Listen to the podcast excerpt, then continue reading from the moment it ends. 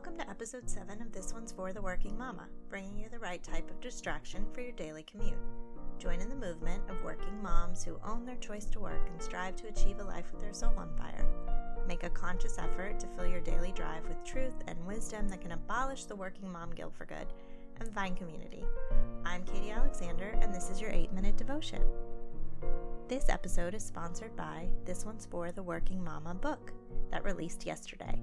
If you want more of the working mama and practical tips and guidance to balance your home and work while living a purposeful life, this book is for you. Purchase your copy on Amazon.com or BarnesandNoble.com today. Episode 7 Dressing for Success. Have you ever heard the term, dress for the job you want, not the one you have? As simple as that statement sounds, it is packed with a lot of wisdom and can be used to apply to many things, not just your job. Regardless of our best efforts to focus on inner beauty and personality traits, the reality of the world we live in is that appearance matters. This is not some topic new to the baby boomers and millennials. This truth is age old, and it can be found in our Proverbs reading today, but under a little bit different context. So, after I had my first daughter, Ella, I expected to be able to fit back into my pre baby clothes relatively quick, so I refused to buy larger sizes of those in between clothes. I'm not sure what mounted this expectation when fitness has never been my forte. And at five foot even, a side of fries and that time of the month can put an extra five pounds. Nevertheless, I believed that if I just gave myself very few clothing options, that I would be even more motivated to get back to where I was before. But what this resulted in was the most eclectic collection of clothing items, and very few of them, I must say, that I rotated at work. There were a couple of pair of maternity dress pants that hung loose in the midsection, an old pair of work pants that I had fastened with a hair tie, and the hem was fraying, and a couple of dresses that left me getting the question of, oh, when are you due? far too often. So, after about four months of rotating through these clothes, my husband insisted I purchase some in between items. And he was probably the only one nice enough to do me the service of forcing this recommendation. So, I didn't want to go too wild. I just went to Target and grabbed a few staple pieces and took them to the dressing room. But before I started to change into them, I gave myself a good look in that trifold mirror that does very little to leave anything to the imagination. And I realized this look I had been sporting said absolutely nothing about what was going on inside. I was a mom now, and I was so joyful to have that baby I prayed for. I didn't care that it was taking longer for the weight to melt off because I was living everything I had wanted.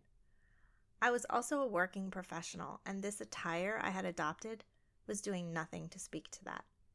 It honestly looked like I couldn't be bothered to fix myself up. Then I changed into the new items.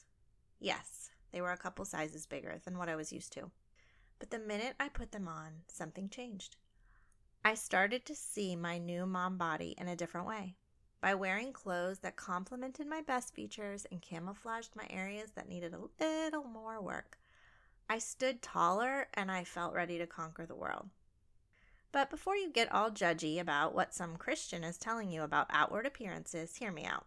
The way I dressed, it didn't build my confidence any more than the extra weight had an ability to tear it down. Confidence comes from within and from clothing yourself in much more than garments. It's putting on the righteousness of God and knowing whose you are. But what putting on these clothes did do for me was give me more pride in my appearance, and other people noticed too. That next week at work, more people complimented me on my outfits than I had heard in a lifetime, probably because they were mumbling under their breath, Thank God she finally got a clue. And so many people told me I looked like I lost weight or asked if I had been working out. I hadn't done either, but they could finally see me under all those draping rags I was calling clothes. I also thought about what this was showing my boss, who already had concerns about whether or not I was going to return to work and be all in. This new look said I was serious about being here. The clothes you wear, they don't have to be expensive, and you do not need a lot of variety, but you can benefit from investing in things that fit you well and accent your figure. However, clothes can also be very damaging in a different way, and that's where we'll pick up in Proverbs 7 today. I switched our Bible reading to the message version today to get a clearer understanding of this passage. So let's start in verse 6 through 10. Proverbs 7 Dressed to Seduce. As I stood at the window of my house, looking out through the shutters, watching the mindless crowd stroll by, I spotted a young man without any sense, arriving at the corner of the street where she lived, then turning up the path to her house. It was dusk, the evening coming on, the darkness thickening into night. Just then, a woman met him. She'd been lying in wait for him, dressed to seduce him. Proverbs 7, verses 6 through 10. So, Proverbs 7 is taking us back to that message of guarding ourselves from temptation and where our heart wanders. But these verses speak to the behavior of a promiscuous woman. I think as women, we can garnish two pieces of wisdom from this passage. One is that a man can be just as luring and tempting, so we are not exempt from going astray. And two, we do not want to be the promiscuous woman, even when that's not our intent. In the same manner that we dress for success in our jobs, we can dress for success in our personal life. Remembering to clothe ourselves in modesty can help ward off the type of attention that can be tempting us towards sin. Does that mean we wear turtlenecks with ankle length skirts? Not in the least bit. But you do probably want at least one practical example of where I'm going with this, so I'll give you mine athleisure wear. We have turned yoga pants and a sports bra into perfectly acceptable gym wear, loungewear, and running errands outfits. If you enjoy the comforts of a good pair of yoga pants, no judgment here. In fact, if I'm at home, I'm likely wearing some form of Lululemon Align pants because, let's be honest, they feel like butter. But if I'm going out to run errands, if I'm going to see people in public, I try to put on a shirt or sweater that drapes just below my butt to leave something to the imagination. But even as I say that, I urge you not to let my convictions be your own. That style, that may not bother you one bit. So here's a barometer for you. Picture yourself sitting with your husband on a date night, and an attractive woman walks in wearing blank, fill in the blank. And that style or that thing, you don't hate it on her because of insecurity or measuring yourself up to her. You hate it because she is giving your husband too much of a show, more than he needs to see, and too much temptation to look away.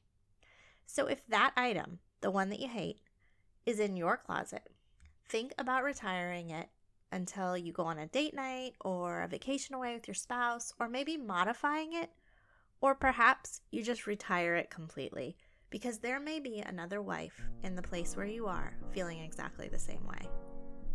So finish strong today and read through the rest of Proverbs 7.